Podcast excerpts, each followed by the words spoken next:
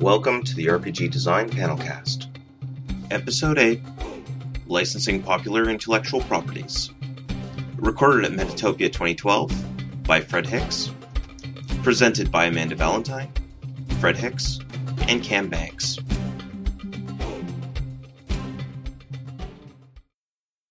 Uh, I'm Amanda Valentine. I'm the.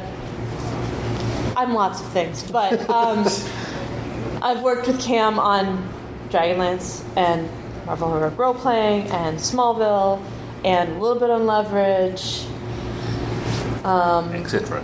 etc. I also worked with Fred on the Dresden Files and continuing to work with Fred. Honest, we really are. Truly, truly, Marvel hasn't eaten all of your time, just most of All it. of it. Um, and It's so very, it's very hungry. It's very hungry. It hungers. Um, so I'm currently working on the Paranet papers for Dresden. Um, so I've done a lot of work with licenses, some without licenses, but the vast majority of my work also has been with licensed products.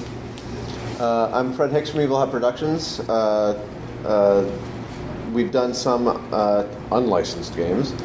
Uh, I sound like contraband when I say it that way. Uh, uh, and uh, as, as well as uh, uh, past uh, publishing the Dresden Files role playing game uh, based on the novel series. Uh, and uh, upcoming, we've got uh, the Atomic Robo uh, role playing game. Uh, should be showing up early part of next year, uh, based on the comic book series uh, of the same name by by Brian Clevenger and Scott Wegener. You're going to make me remember their names.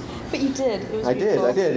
It was the, the, that brief moment of panic, just enough adrenaline to remember the end of a long day. Yes. Uh, uh, the, the, weird thing, th- th- just to dive right into it, the, the weird thing about my particular slice of experience with this is that uh, uh, I, I, I think I'm kind of the inverse of uh, Cam slash Margaret Weis Productions' uh, experience with licenses, in that in both cases, the licenses kind of walked up to us and said, Hey, how would you like to do this?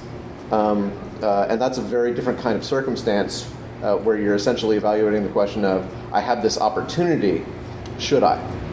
Uh, whereas with you guys, you were like, what licenses do I want to pursue? How feasible is it? And uh, uh, Kind of what, are, what are the challenges yeah. going with that? You've also dealt more with, I, I've dealt more with things that have a print media component. Um, and actually, in both cases, had a comic book uh, thing to you know, bring some art assets to the party. You've dealt a lot with uh, television uh, things, which have their own kind of wrinkles. And- so I think we're going to give you like two very interestingly divergent perspectives on how the I've worked on licensing thing works. Yeah. Yes, Yep. and Amanda is the glue. Uh, yeah, well, the thing with uh, our stuff, the, the, the licenses we've, we've done, the, the, the licenses have been with uh, what amount to uh, uh, gigantic corporations, right? Because um, with Supernatural and with so- Smallville, we went through DC slash Warner Brothers, Marvel, Heroic Role Playing with Marvel, obviously. Um, Electric Entertainment is not a huge company, the ones that, that make leverage, but TNT is quite large, and we had to deal with them when dealing with leverage. so, uh, it's a very different experience. I think one thing that also differs is that the way in which you approached is that through people you knew. Yeah. Uh, and that's a Although honestly, the, the, the approach from uh, Brian Clevenger came from the you know in the 15 minutes after I met and then started to know him. I guess you know so, but but he had already been aware of the stuff that we. I think been it's a doing. personal side of it that's, that, that can Right. actually lead to greater things in many other cases too. Sure. There probably have been many licenses in the past, uh, properties and other things that have been given to people because they happen to be in the right place at the right time. Yeah. That's really cool too. I think um, uh, I would say that we follow a more traditional way of doing this, well, by Yeah. speaking it out, but not always has it been uh, seamless. Yeah. You know, I mean, um, here's here, let, us talk about the like areas of overlap that we can both agree on. Uh, working on a license is freaking hard. It's it, it, it is it is a lot more work. Uh, in all cases, you're going to be dealing with uh, an approval stage that, um, despite adding more time to your time frame, uh, may off, also come with sort of a sense of you need to keep going on this and get this thing out the door. Right? You know, we we got a very indulgent uh, licensee in the, the Dresden Files thing. I, we've got a fairly, uh, you know, uh, uh, friendly, comfortable, flexible relationship with the Atomic Robo guys too. But you know, we're trying to do that one much faster than we got, got the uh, Dresden Files out the door. Um, but you guys get on the clock uh, like the moment that contract gets inked, sometimes before. Yep. Um, and you've got a, a window of acceptable public publication that, Yep. since you're dealing with a corporation, isn't going to have to say that. They, they expect you to, if you say that you can do something with a certain window of time, they're thinking about in quarters, you know, like in the years, and uh, they want the numbers to add up at the end of the year, just like anyone else does. And if they have this floating license that sort of hangs out there, which is, I mean, I think uh, I don't want to go too much into specifics because I don't have uh, the financial side that you might have. Also, I do know that licensing in general is really expensive. Um, unless you have a special arrangement somehow. Yeah. But in general, you're actually paying for what you perceive as being something that will earn back something in the end product. Yep. If you didn't want to spend a lot of money to do a, a license, you would do what some people do, which is just produce a game that really is the same thing but hasn't got the IP. So I can totally cross my eyes and tell them this is the Cowboy Bebop RPG, even though it's not Right. Cowboy Bebop, for example. Um, uh, yeah, you'll you'll uh, uh, filing the serial numbers off is a great way to salvage a, pro- a project that you thought was going to have a license, and it turns out that you know uh, the guy's agent is a dick, and you're just never able to get past that wall. Um, or uh, the the corporation has no real understanding of uh, you know the, the, the rather tiny numbers that happen in the economics of a uh, of a role playing game uh, scenario, and they're saying, okay, well, um, pay us fifty thousand dollars or you know or something like that. And you're like, oh no. Um, uh, and uh, there are other complications that you can run into. Things like, uh, yeah, we're doing a television show, except this recurring character that showed up in a third of the episodes. Uh, his contract for working on that show was such that they couldn't convey rights to use his image Yep. in any other Mhm. context. Yeah, so you can't use any of that stuff. Yep. Uh, you know, from your from from episodes th- you know three through thirteen. Uh, Yep. Crap. Um, We couldn't have uh, extras in the background because they didn't have permission to use those Yeah. images. Um, uh, the weird thing was, if they were uh, SAG actors, then the approvals were like already in place. They already Yeah. signed away their rights. However, like shows like Smallville and Supernatural are filmed in Vancouver, right? Because it's cheaper, and also because that's Canada's uh, sort of market for that kind of thing is just enormous. But most of these people who you see in these shows are Canadians and do not have to sign this Actors Guild thing at all. And so therefore, where do the extras come from? Canada. Yeah. Okay, we now have an interesting answer to that. Right. so, uh, you know, in fact, most of the places you see are actually parts of Vancouver or British Columbia filmed and dressed up like somewhere from the X Files or somewhere from Krypton. I didn't know there were mountains in Kansas. Yeah. Yeah. yes. So, um, the thing that, that comes with that, though, too, is this notion that you don't already own a whole lot of the stuff that you do. Um, to a degree, you do because things like game systems are things you can hold in perpetuity, and you can say, "We've uh, our approach. This is ours," and we can kind of talk about our game. But uh, when it comes down to it, depending on the license, quite often uh, with a company, for example, like with Marvel, they really do own all those images that we license from them. So at the end of the day, if they say you can't sell this anymore, or you can't do this, or that image is not going to work, we don't want you using that. There's nothing you can do about it. Yeah, there's a, there's a lot of uh, stuff where you're simply just not in the driver's seat uh, Yeah. on a license thing. Um, you know, the upshot is you're going to work on this really cool thing, and uh, you know, if you uh, produce something that is faithful to uh, you know creating the experience of the property in a, in a role playing game or a board game or whatever it is, um, uh, the fans will really adore you for it. Uh, you know, and uh, that can turn into much more money than you expected. But um, but you can also have something tank. Uh, uh, you know, luckily on our one licensed property so far, we, we have not experienced it tanking. Uh, you've had you've had some big Yeah, big mean, booms and so, a few It- busts. it- it's mixed. I mean, as far as role playing game budgets and money and things go, I mean, they're all probably better than, say, you know, a person who just puts a book out there and sells five copies. well, sure. But on the on the scale of like, you know, I think that games like Serenity did incredibly huge amounts, whereas uh, it went down a little bit from there. So, But Marvel- the, the costs are bigger, Yeah. and the, the Uh, rewards can be bigger. Hopefully, they're big enough to at least. there's a lot of costs. math. There's a lot of math. A lot of math involved. Yes.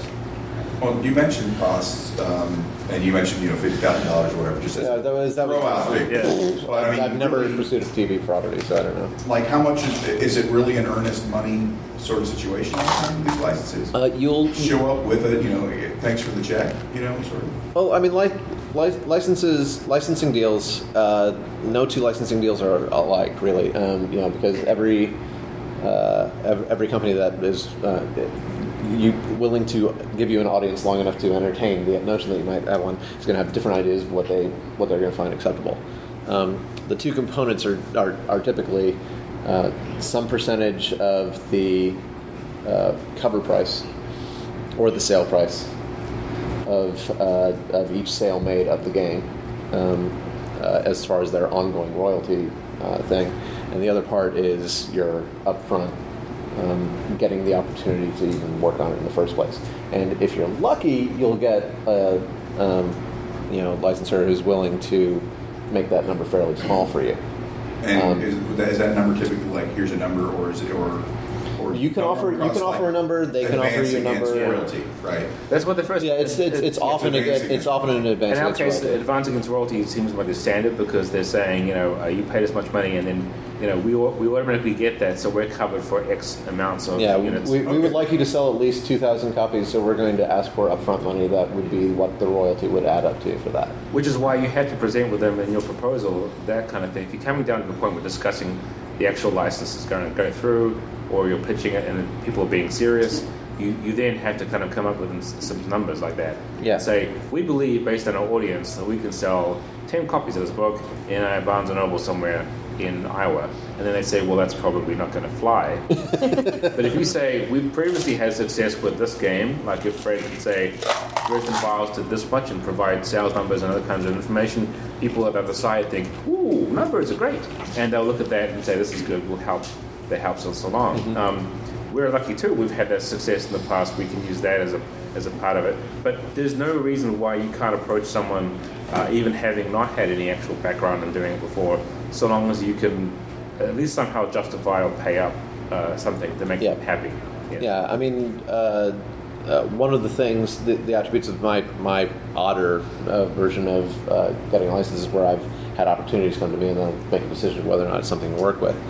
Is that that that often means that I'm, I'm in a position of a little bit more negotiate negotiating power, power in that if they are interested in Hat doing a um, uh, you know a license of their stuff, they really just want to give me a deal that works for Evil Hat. So you know you you can try offering something in those circumstances like a fairly small amount of upfront or even nothing, um, uh, and then uh, you know hopefully uh, structure the royalties such that the royalties are being uh, based on a percentage percentage of the price at which the product was sold instead of always its cover price, even if you're selling it at forty percent. Yeah. uh, you know, 'Cause the only remainder is 40% of that distribution. Um, with Dresden Files, uh, we're paying a um, royalty on the full MSRP every time, even if we're selling it only for 40% to, the distribution.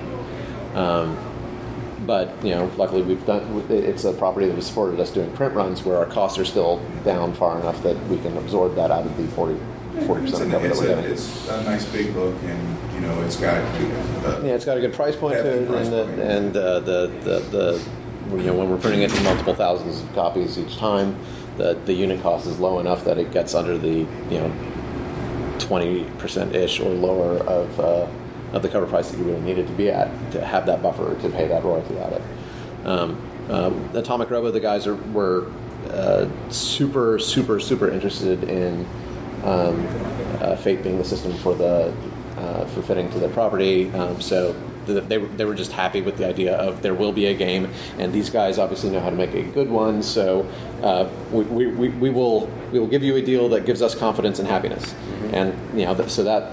Uh, you know, I was able to apply some of the, le- the, the, the lessons of, oh my God, I really wish I'd done the percentage based on uh, price of sale instead of uh, full MSRP.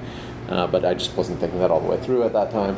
Um, uh, but yeah, I mean, and, and sometimes you're going to be dealing with somebody's agent is a middleman. Sometimes you're going to be dealing with, you know, fa- faceless uh, walls of lawyers. You know, the, the, so the, the kinds of deals you're going to be able to get in each of those contexts certainly shifts around. yeah, this might be a bigger licensing sort of idea, but like the licensing expo, like in Vegas, they hold here or anything like that, Um, or CBS properties, or those guys are. I find that there's, there, there are people who actually, this is another thing that's interesting too, there are people who go around as representatives of corporations.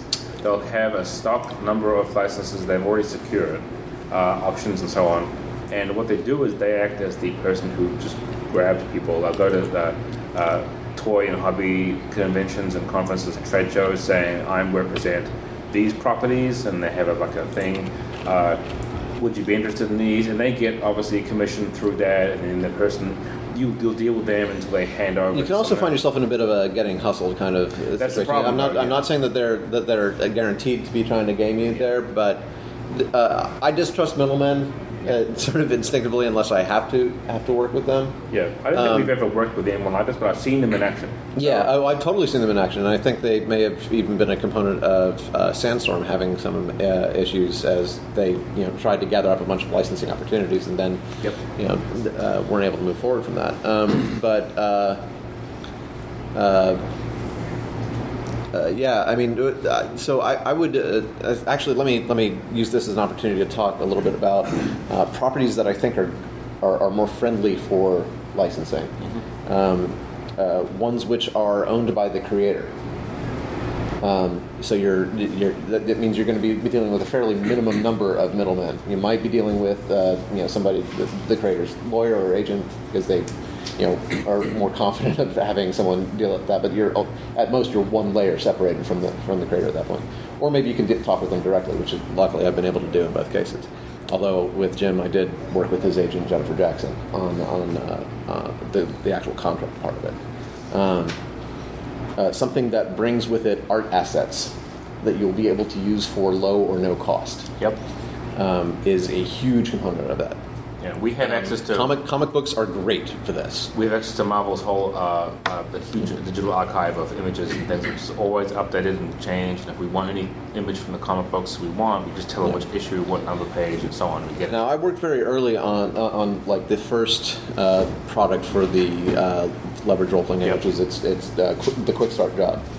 Um, and uh, uh, one of the challenges that I found in that is that even though you know they're shooting their show in high definition and all that, you're still getting something that is only uh, you know a thousand pixels tall, uh, and uh, that's really great for giving you a wonderful image on a television screen. And it is really crappy for you getting an image that is of any real size when put into print. Yeah, that was Um, mostly stuff that was aiming at web audiences, right? Uh, I think that's what they were going for. So, so what we ended up using um, for like our, our big images in it were uh, some of the promotional shots that they'd actually done with photography because that was a very high resolution, much more friendly to print. Yeah. But uh, if you want to use a lot of stills from a uh, television show, that's that's the license you've got. Um, you're dealing with stuff that will maybe be friendly for printing on like a card game very well. I mean, that stuff compresses down just fine. Uh, but if you're trying to use it for like more than a quarter page, or maybe stretching it so that the, the they can start to see the anti-aliasing a bit, uh, half-page image, um, uh, you know, you're you don't have a lot of uh, flexibility with those. it's with getting those better now that many shows are going digital and HD. Yeah. Uh, a lot of the stuff we had wasn't, and therefore that was the problem. I mean, anything we've done before that's a TV show was clearly you look at the book and say, "Yeah, I can tell it's kind of a still." But um, the, the the problem is, I mean, this is part of the the, the code with the, territory, right? If you know someone's making a game based on something like, say, uh, Battlestar Galactica, you expect to see shots from the show because it's the show that it's based on. You don't expect to see a whole lot of art made by the company who's licensing it because that would be odd. Um, we had a number of problems with Smallville where we had to have that's what I was thinking. we couldn't get a lot of the actual actors or anything else, but we did get someone who that that DC had. The DC uh, bought uh, commissioned the artist to do it and gave us the art based on specs. Right, but it still came from DC. Yes. It Uh, Because DC had to own the art asset based Right. on their character. Right. Yeah, because it was theirs. Yeah. Um, and there were actually, we even had an art asset that was done for- for us by them, which we couldn't use because the actor did not uh, agree, or we didn't have time to get actor to go through the process of agreeing to his image being done as an as an art asset. So uh, it's complicated, and I think that that's one of the things you want to concern yourself with is.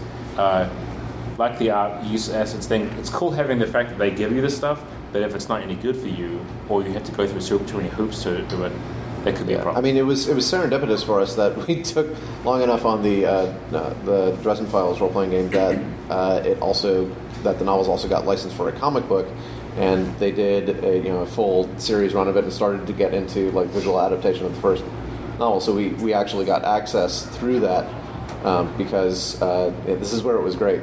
I was presented to the comic book guys as a friend of Jim.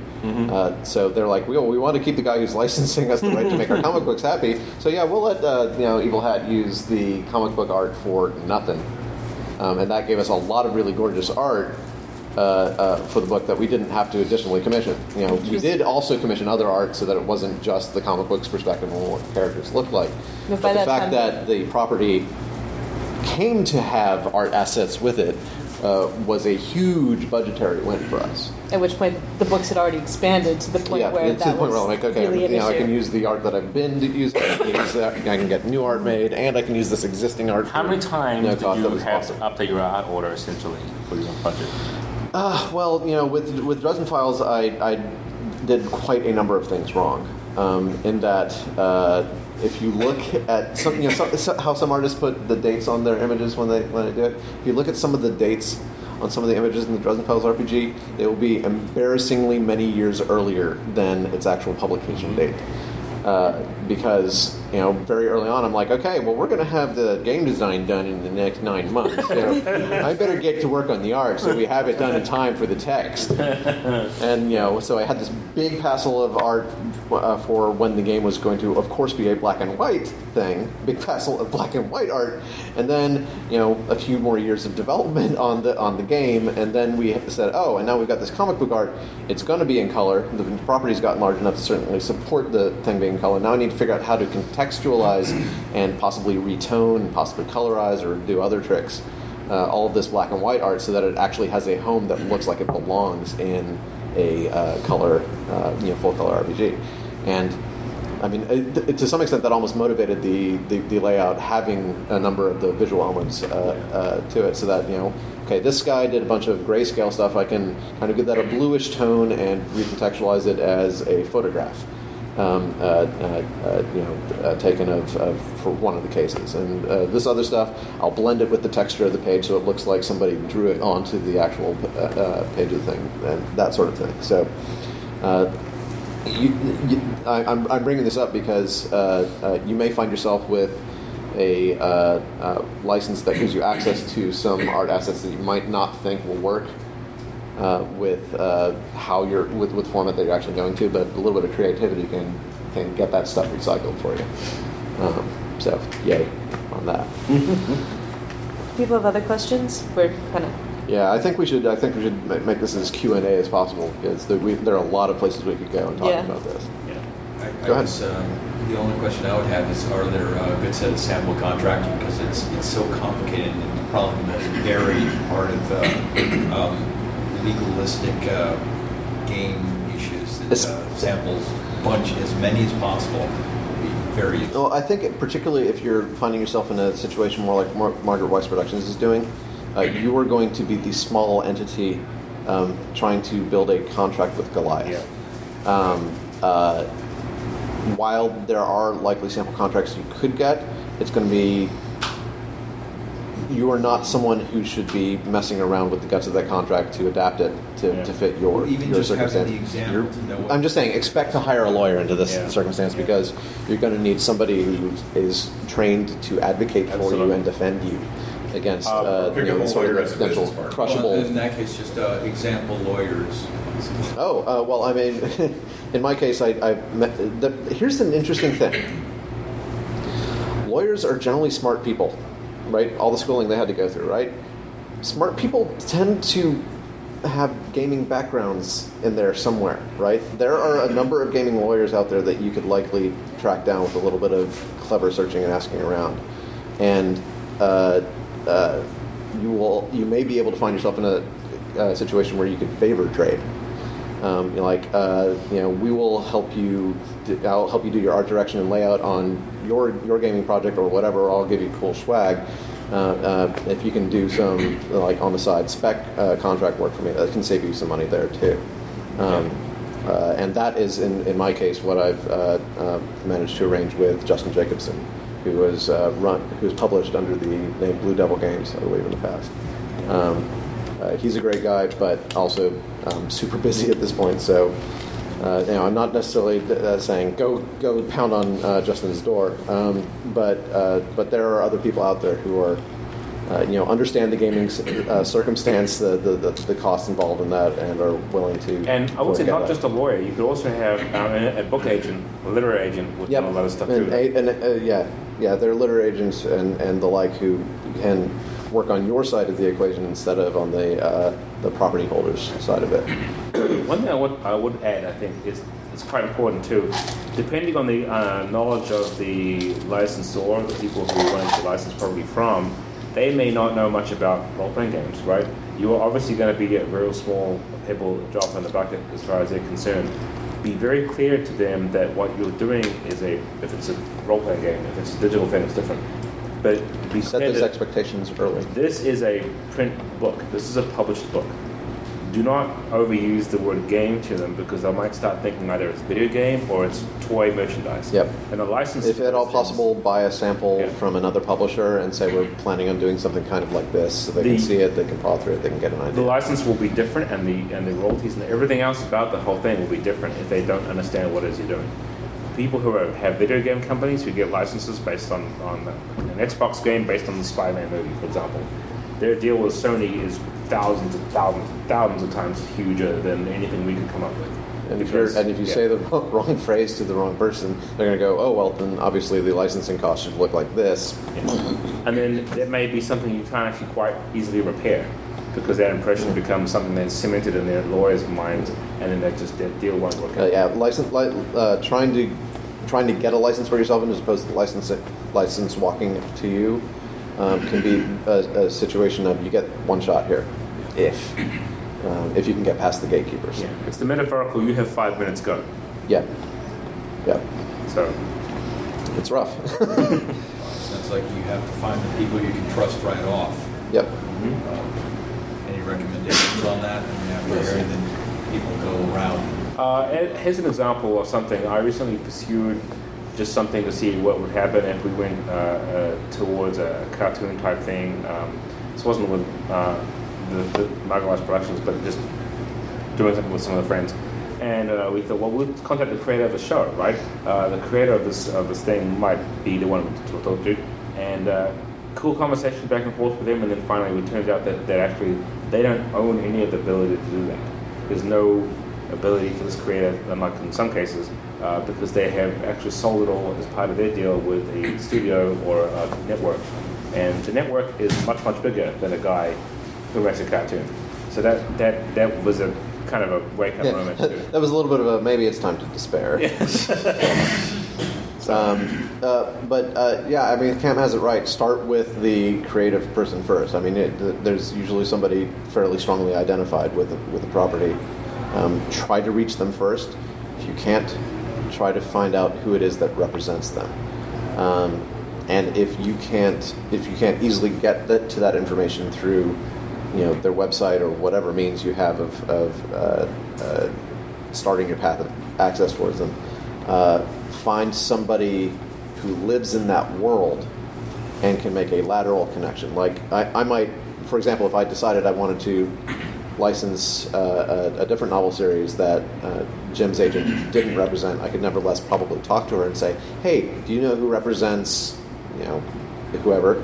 Uh, and uh, uh, she probably does. Yeah. Because the the the, uh, the world of her peers is much smaller than my the, the, uh, uh, for her than it is for our sense of well I'm flailing around I don't know that world at all how do I find these people um, uh, so I, I you know there's there's you start finding different angles of approach until you finally get your way in um, A cool thing I think that's growing now is uh, uh, like online web uh, series and, and people who are really making their name and breaking out uh, in um, online through YouTube and so forth. Because those uh, new markets that are opening up for licensing, which would be pretty cool. A good example, I think, is that like um, the guild that Felicia Day created. They uh, Steve Jackson Games did a licensed Guild Munchkin card series, and that is something that that uh, and Axe Cop also. Um, both Axe Cop, yeah. And um, uh, the Guild are both on, come, completely came out of the web. You know, that's, that's where they came from originally. That and because and because that's new media, you you're probably looking at a circumstance where a lot of the assets are more accessible. Yep. Um, the creators are likely more in control of the property and more able to do, Mm-hmm. do direct deal with you, and they're probably uh, uh, small enough that um, uh, you know a lot of those percentages and prices and so forth are going to end up more affordable. So, so yeah. Probably yeah. also younger and more hip to the role-playing scene, that are. Yeah, exactly. I mean, there's, there's a very high chance of them uh, understanding what the hell you're talking about. Well, I mean, you've indicated that in, in I mean, I know Jim played Amber Mush. I know there were, you know, gaming bag- background. Yeah. Um, but aren't there, uh, I would expect that there'd be some pitfalls with gaming background uh, license holders too. It right? depends on how much they need to. They, they feel they need to control the system side of things. With in, in Jim's case, he's like, you know, I, I, I, I don't know that I would want to play the role playing game that you're going to create because it's going to feel too much like work for me, right? I, you know, uh, I, I live with Harry Dresden enough. I don't need to play him. Um, uh, uh, I, I, I, and then you'll have other ones who are like, no, I want to read through the whole system and, and, and like how it behaves. Um, I think those are rare though, because uh, you know p- those people often don't have time to do that level of, uh, Oh, of no, that, approval that is the process. pitfall. There's, there's some people that I've approached that their fantasy series are based upon games that they ran. Yeah, that, like, that I would say red flag immediately for that because Yeah. that- you might not ever be able to Too convince close them. to heart. Well, they want to see it happen, right? But for whatever reason, they didn't do it. But then don't forget, uh, that's a, a, a vanity thing for them, I think, in most cases, because their novels selling way, way, way more than anything probably comes out of a role playing thing, depending on how, like, how with Penguin, for example, or uh, RSC or whatever. I mean, author, authors are, are people that are going to have a very wide range of uh, possible reactions to Right. that. What what they want the approval process to look like, Sure. what they want their, uh, th- how flexible they are with how you interpret their world, how you know that sort of thing. It's, I mean, it's cool that some of them even know what the game is that you last made, right? That some of them go, "Oh, are you the guy who did this thing?" You're like, "What?" You know, that's cool. Others are like, "I don't know what role playing is. Is it like the D and D?" I mean, but like back when the Wildcard series came out, you know, the GURPS, GURPS ended up doing a licensed uh, thing of that, but the, the the the genesis of that shared world project was based on, I think, a super world Yes, version of the Chaosium. setting that uh, George R. R. Martin was GMing or something like that with a bunch of his author friends, um, and. You know, they didn't say, "Oh yes, we absolutely need the Chaosium to do this. It needs to be a BRP version." No, Yeah. they had their fun in their own world in their own way, and the, the, you know, so long as you're creating paychecks for them, they're, I, I, I don't think you're going to run into that problem quite as often as you might think you will. On the other hand, with uh, the, our guy at Marvel, he understands RPGs. Mhm. Will like check the rules. When we send it to him for approvals, he's not just checking Marvel stuff. He's like, I think you don't have this right. We're like, oh, glad you caught that. Actually, my That's favorite, awesome. my favorite example though is the, the folks at Electric. Um, John Rogers, you, as you may know, is a gamer and, and a huge fan of games like Savage Worlds and uh, True 20 and other games. Uh, we're fortunate that he likes the way we do Leverage because it's a show. You know, he created this thing with uh, um, Chris Downey, and the two of them together. I mean, I don't think that Chris is much of a gamer, but but uh, John John is a huge gamer huge, and tweets about things all the time.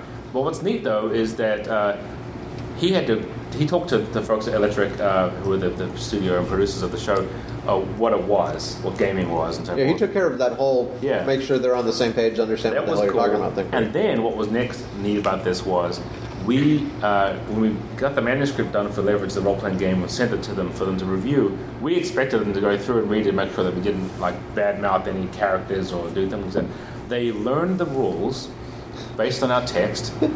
And after that, went back to make sure that we were consistent with our rules that we'd said the whole way through. they became knowledgeable about the Leverage RPG before most of the people who bought the game were. And I would say that is like going totally beyond normally what That's crazy. I, we love the guys there, and we- we've got a shot, at an image of them all sort of with a we, we sent them a crate of the books after it was printed, and there's a shot in the writers' room with John and all the other writers sort of with copies of the book open. Like. And that just makes me feel really cool. Yeah, like, oh, that's, that's, that's awesome. Any other questions? So, what about uh, if you were working on, uh, if you're using a property but you're just running games, and it's been very highly, um, people enjoy it, like it a lot. You're running your Terminator game, and Yeah, Like, gosh, and, it'd be nice and license you've got that background, you, and you want to then explore that license. Is that going to be a negative to Nope. them? You say that, hey, we, we've been running this game, people like it, we'd like to turn around and produce it and sell it. It's not going to be a No, I mean, I think I think Right. uh, I think people are realistic about the uh, know, fact that people are out there enjoying their property and uh, uh, you know whether it's writing their own private fanfic about it or, or whatever. I mean, you- you're not necessarily doing an activity that's all that distinguishable from their perspective uh, from that kind of thing. Um, the the the point at which you start to create problems for yourself is the point at which that starts to become a public thing. Uh, because at that point, public is not too different from publish. What Um, public? Uh, putting up a download on the internet for Okay. people to play your um, Terminator game. But running it at Gen Con wouldn't be a problem. I don't believe Probably not. It's really it's really about the ability for you cre- accident- accidentally, maybe from their perspective intentionally, uh, creating the opportunity for a distribution and dissemination. uh, then. to That's what to you're talking yeah, about yeah, when it gets exactly. out. If you made uh, your Savage Worlds Terminator fan page and people can download your Terminator. Yeah, that's where it starts to get a problem. That's where you might find yourself getting a cease and desist that notice someday. Uh, yeah, exactly. you're giving it away. Yeah, Well, even if you're giving it away, it counts as publishing. You, And- ha- what, you may not have been noticed before, but you certainly will be noticed now once you go to them and say, "Look at what we did! It's great!" And then they're like, "Oh, okay." Yeah, really?" I mean, pr- producing something that says, okay, you know, we've been considering your property, we've had these play experiences that we can tell you about, uh, it's getting this kind of a reaction, and uh, you know, furthermore, here's uh, what you know the final result would look like if we took this through to the fully published form. That's just a pitch, Yeah. right? Yeah, all you've done there is a pitch that had some, that had a little bit of play testing front loaded on it. Yeah. Um, uh, and I, I think they will would regard it solely in that context.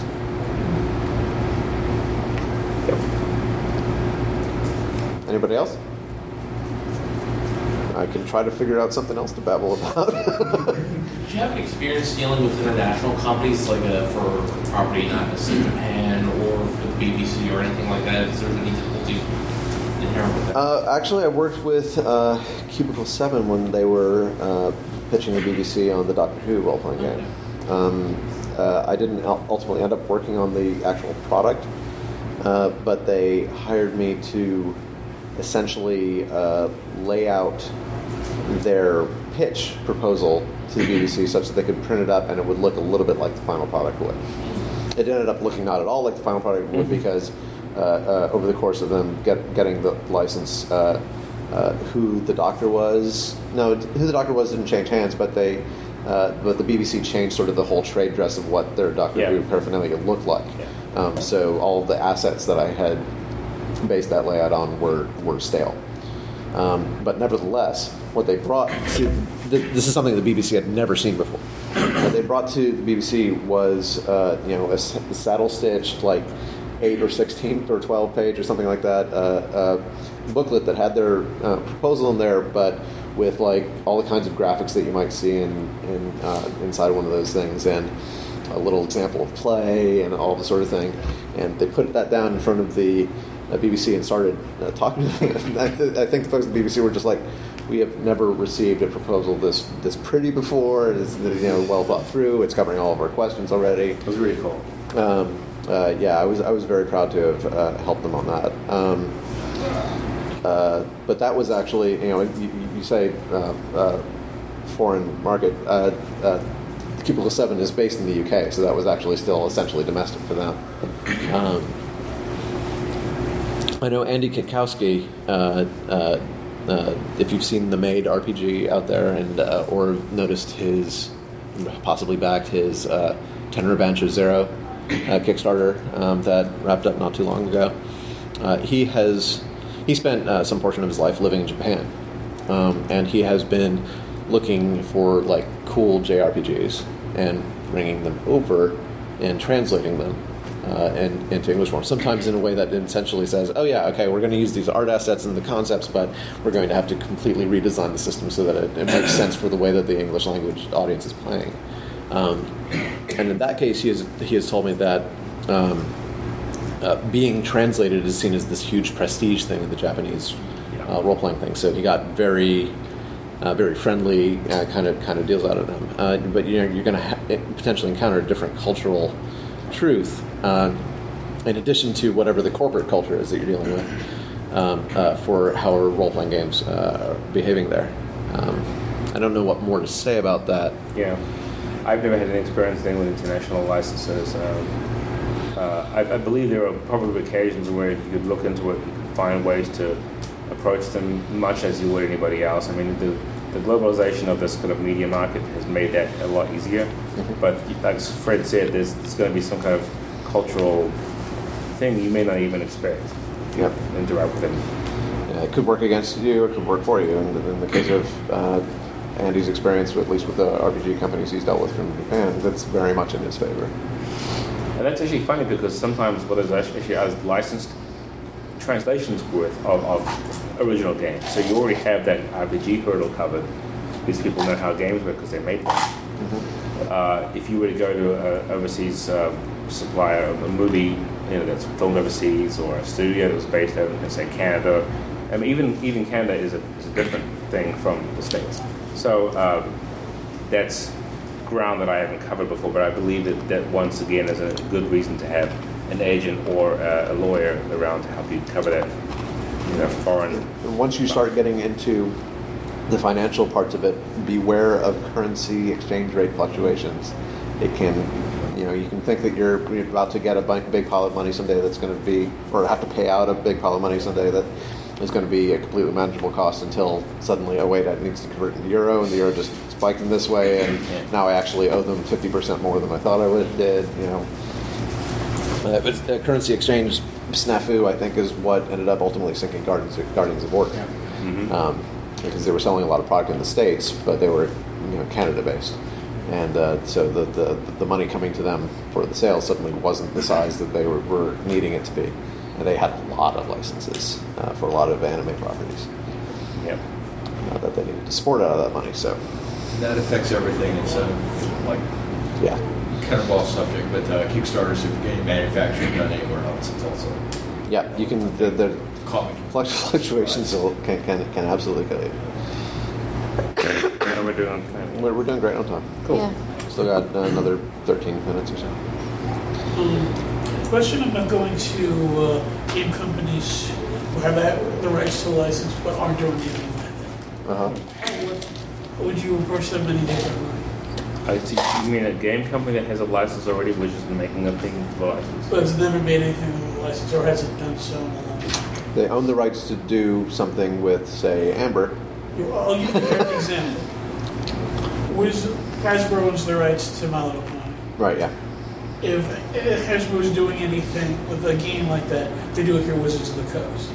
That would be statistically But likely. one Yeah. approach to do a My Little Pony game, what's the best way to go about that? Do you go to Wizards? Do you go to Hasbro? You go to Hasbro Hasbro. Yeah. because ultimately Wizards isn't going to have abso- a- any traction in that unless they've already started their conversation about doing Yeah. something based on it. In which case, you aren't going to have a chance anyway. Um, I, I think it, one thing to not to misunderstand is the relationship when owning companies is the, the way it works. I mean, we dealt with Marvel when getting Marvel's license. We did not deal with Disney. Though Disney gets involved when you talk about international markets and so on. But like you would go to Hasbro because it's their property. And if you went to Wizards doing it, A, they wouldn't really do to help you. Yeah. B, Hasbro would be like, why did you go to there?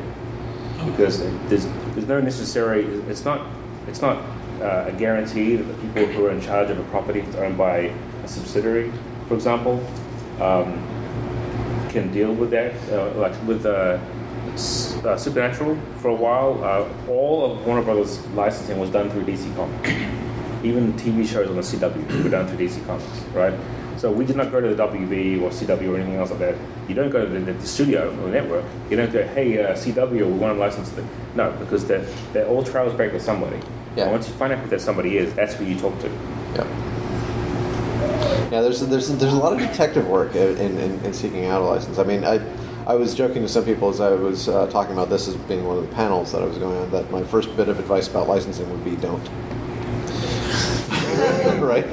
My second piece would be, you know, wait for it to walk up to you and knock. That's you know, the opportunity is a lot better way to do it because the, the, the third way is, oh God, you have a lot of lot of lot of searching around to do, um, and a lot of dead end conversations and potentially you know, you know, you put a year into trying to hunt it down. You finally get the conversation with someone, and in five minutes, they're, you, you pretty much have gotten that your, your no answer that you worked a year to find.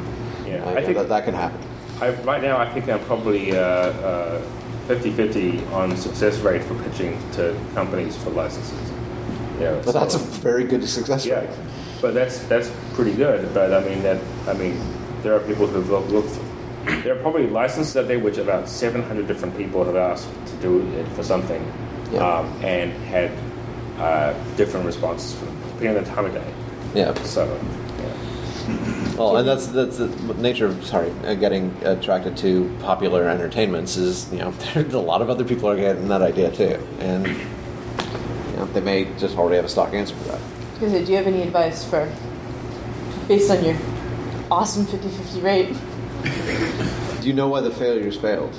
I or, think- or why the successes Yeah. worked? Yeah, I mean, no, like, I do you have any advice for how to, to go about that? Uh, I, I think- know that Marvel that you knew all kinds of amazingly obscure trivia about it. Uh, yeah, uh, that was cool. Um, being a, being a fan, I mean, I was obviously I, I have always been a big fan of Marvel comics, and I still am. Luckily, uh, uh, because it helps me do stuff I do. But um, uh, knowing what the license is before you have to do it is going to be obvious to people who who meet with, right? If you're called for a meeting with someone that's and people sit down, you have these folks in there who you don't know who they are. They announce themselves as being a VP of something or a COO of something else. You're like, oh, okay, I'm obviously outclassed in every other possible way. Uh, this happened to me, and so what, what I was just, I thought, okay, look, you just got to be honest about things. I, I designed games. Here's the role-playing games. Here's some of the ones we did before, and this was on a certain kind of level. And then at one point, um, uh, one of the guys who was like a really high up at Marvel Publishing uh, name dropped a character, and I said, "Oh, you mean so and so's girlfriend?" And he was like, "This guy, this guy," and I was like in a totally New York kind of way. You're talking about like the Texas Twister. Yeah, Texas Twister and What's his girlfriend's name? Shooting Star. Yeah. Okay. So n- not like front and center No. characters of the Marvel universe. who for a long time was a demon, which we don't Oh, know yeah, about. okay. You see, see. So the thing was, you obviously show a, a love or respect or a concern or a care for this property, and that's the thing that really they can tell. Yeah. I would say that, that, that most of all That is, that has that is been- probably the strongest thing. I mean, the, the reason that the license for the Dresden Files came to us was uh, Jim, Jim had a conversation with his agent, which boiled down to you were nervous about doing a license for this with anyone who you don't think will treat your baby well. Mm-hmm. Don't you have some friends who design games who you know will treat your baby well? And he's like, yes. And then I got a phone call and. Um, uh, but you know, in both cases, that comes down to the the amount of uh, uh, trust and obvious, you know, uh, passion uh, uh, for the property you can can show there. Yeah. It's not the only thing that's going to get it get it Yeah. for you. you. You have to be able to put together a decent business deal Right. after that point. But uh, but That's that's foot in the that's how your foot in the door, you know, wedges it just a little bit more open. Yeah, Right, and if you're looking at a popular license that like a lot of people are pitching, That's that's, going to make yours. Yeah, that makes you stand out. Yeah. uh, above the people who just farm to get licenses and redistribute them. You know, uh, but there, I think that there are people out there who, who say, um, you know, companies even who bundle up a lot of things and say, we want to find a person who will sell this off to get um, revenue and some royalties and things. That's already showing you that they probably don't have a, a, a great degree of um, uh, thought about it. They're just hoping that there'll be something out there to get it. Uh, I wouldn't say that's the people to go for because it's weird because they want a license, but They're- don't- that's because they're trying to diversify their income stream. yeah. I mean, that, that's all you are to them from a, from a business perspective. My suggestion would be to never go anywhere near Star Trek, Star Wars, um, anything like that that's so huge. Apparently, anything with star in it. Uh, you, you can because Fantasy Flight did, but I don't think that as a small publisher you would have that unless you have like Yeah, I also think back- licensing is very dangerous territory to be going for, towards with your, your first thing. Says Yeah. me, who had that license kick off the existence of his company. Um, but but before But it we was the actually first thing you published. But it isn't the first thing we published. We published No Mr. Head and Spirit of the Century first. Yeah. People Um, who don't know the background of this can see you having this great track record of successful games with what the rest of us exactly. around. Yes, they didn't know that we announced the license a few years too early. Oh, oh, oh, oh, don't do that. Yes, no, when you get the license, don't tell people. It might be really exciting, really exciting, and you know you can be NDA about it, or you can be not NDA about it, or you might have a contractual obligation with the licensor to be NDA about it. But whatever, um, don't make a big public splash about it um, because people are going to wonder why they don't have the game right now uh, when you do that. Um, Yeah, they don't know that that's and the longer that time stretches out while you're trying to figure out the, the final bit of how to make the I don't know the whatever the name of that mark is ponies have on their ass. Um, no, yeah, into into yeah, the cutie mark. Your cutie mark mechanic is, is really giving you a pain. Is really being a huge pain. Well, Um, uh, yeah, whatever.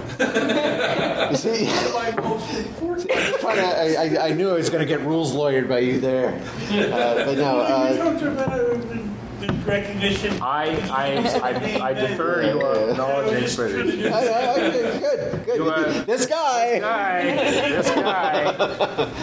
that, I mean, but you know, um, going off that though, I think that um, you also want to make sure that you don't uh, just say like, I, I am your greatest fan ever. Uh, I am going to be your creeper Yeah, don't don't creepy fan them. creepy fan is also bad. Don't show up for the pitch meeting in costume. Don't do the uh, what, who was it? Uh, I'm, I'm trying to remember. It was the actress uh, Sean. Um, you know, crazy woman who was in uh, uh, Men in Black 2, and she's her first name is Sean. She was in Dune. Oh yeah, okay, yes. You know her. She showed up to to audition for Catwoman dressed as Catwoman, apparently, and would creep them all out, her, and that was kind of strange. So don't do that either. Tell me of your homeworld, Usul. Uh, right. Uh, anyway, uh, uh, I had another thought that I totally completely forgot. derailed there. Thanks. Yeah, Thanks. You're welcome. You're welcome. Okay, actually, tell us about how uh, uh, how a deal might fall apart. Oh yeah, How uh, amongst other things. There, but there, there needs to be a way that you can figure out that you, you get the sense this isn't going to work. Um, I, I would say that the licensor is probably going to show, show you a few signs or send out some signs or signals that it's probably a bad idea to keep going. uh, one of them is not answering email ever. Uh, if you can send like three emails in a row and nothing happens at all, and Hopefully, been, like, a separated by some amount of time. Right. Um, Not all in half an hour. probably that isn't going to happen, and then you should need to give it a break, right? Secondly, if you communicate with them and there's back and forth talk, and they ask you questions about, you know, uh, you know, what have you done before and so forth, if you give the impression that you have never done anything before and you don't know what uh, this is going on, Is this anything like Halo? yeah, uh, probably a problem. Your, your, your best thing, I think, and this is a, a good advice uh, given to people about any kind of thing, like a job interview, whatever, is you walk in there uh, confident and acting like you know what you're talking about. Even if you're not sure about how the business stuff works, maybe you need to have some help with that. You can get caught out in doing that, so please do your research. No, no, yeah, but I'm saying your attitude should be that you know what you're talking about.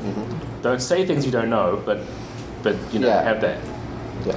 So um, and for those that fall, I, we haven't had one really that's just been like, But mostly it's just the, the communication phase breaks down early, or they don't understand the thing enough, and or they want to keep it to themselves, and Yeah. they think they can get a better deal. Yeah. Um, hopefully, you discover those as quickly as possible. The sad thing might be that if you talk to a creator, for example, at a convention, and, you, and you're having this great conversation, everything's really cool, and you say, okay, exchange emails, whatever you call it, you go away, and then the only thing you talk to next after that is this person's jerk uh, agent. Uh, that may be another sign that perhaps that didn't work out. Because the agents probably talked to the person and said, let's be serious about how this is going to work out, this, this, this, your money will be there, and then that. Um, and they may just say, okay, well, it was nice to talk to you and everything else, but maybe not right now. yeah. Um, so I think that's another problem, possibility. I mean, uh, I guess that I, I don't want to end on a down note, but it, it, it, I- it is important that when you are uh, deciding you want to pursue a license, to be okay with the fact that you there's a decent chance you aren't going to get it. Um, uh, and you know, I think Cam, Cam's living a great life with regard to licenses in that uh, he's working with a company that tries for a number of them and gets some of them. Right? Um, you know, that there, there's a certain bulk strategy there that uh, I, I think is awesome because okay, maybe you didn't get the Marvel license, but you did. You know, maybe uh, you try for I don't know an Avatar: The Last Airbender license and, and not get that because of something weird with Nickelodeon or something like that. You know, it, that that's a bummer, but it's not your only thing that you're you're hoping to do. So that you know, the, the, it's important that you're keeping those looking at it as the many opportunity kind of thing. Yeah, and by the way, it's not about you. It's about It's not about it's not about you. It's about business. Like I said, um, you know, if you look at it strictly from a business perspective, you are an opportunity to diversify the revenue stream. Full stop. Um, uh, the fact that they might also feel emotionally great about the fact that you're you know enthusiastic about it and can tell whose shooting star's boyfriend is. um, you know, is, is is is how you get smiles across the table. Yeah. Um, It's a it's a trust building, but it's not like a okay now sign here because you knew who shooting Star Wars. Yeah. it's not going to happen. This guy knows trivia. Let's give him a movie deal. I, I guess because we're running out of time. Yep. Yeah, Um, last note. So far, a lot of the licenses you got were from people who actually understood gaming. How, how important is that? Uh, I would say that's not necessarily the case.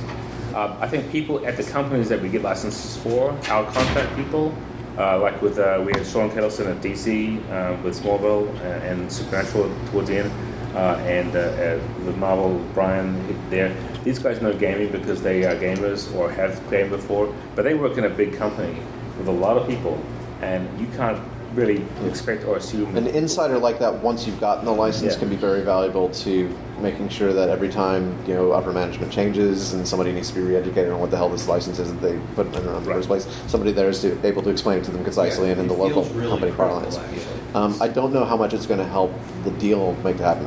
I have think to that- happen that was because not the those case people aren't necessarily like the stakeholders who are going to make those decisions. Right, with leverage, it was true that John helped us out with that, but uh, that, Yeah, absolutely. it wasn't the case with these for the uh, the supernatural stuff or Smallville or, or for Marvel. You know, we, we had no gamer right there saying, "Great, I see, I sense a gaming tribe moment. Let's just sign this deal." Um, it was it was critical for our negotiation afterwards with how to manage our product schedules and approval and The things. approval process, yeah. That was fantastic because you know these guys know this stuff, but uh, they're not in Yeah, if the, if the gamer is involved in your approval process, that's actually where you're getting Okay, a Yeah. so huge, it's not the huge win. of the deal. It's, Yeah, uh, it's about it's about keeping it's about keeping the gears greased. yeah. Um, Which, uh, after the deals, after didn't, they've we didn't talk about it very much, but that, that is a very key part Yeah. because if you get a license, it's really great. You sign the thing and it's all the money, Yeah. and then you never hear from them for a long time, or it's impossible to get things back. We were going to publish in summer. Unfortunately, approvals took until winter. yeah, which is like a big Oh, okay. Uh, because then you have to explain to your distributor who you promised money and stuff to, or the fans and and so on. And Yeah. This is this is another reason why you want to be careful about what you say in public about your license because So like solicit promises become the truth, and then broken promises become a bad Uh, truth. well, that's the problem because sometimes the windows that not don't line up. You know, like the solicitations are upwards of three months or more ahead. Yeah. And you just got to hope, hope, hope that you get that thing worked out that time. Yeah. And a lot of time you just shoot right past it. That's why you see these things slip. Anyway, we're totally out of time. So thank you guys. If you have any more questions, you know where to find us.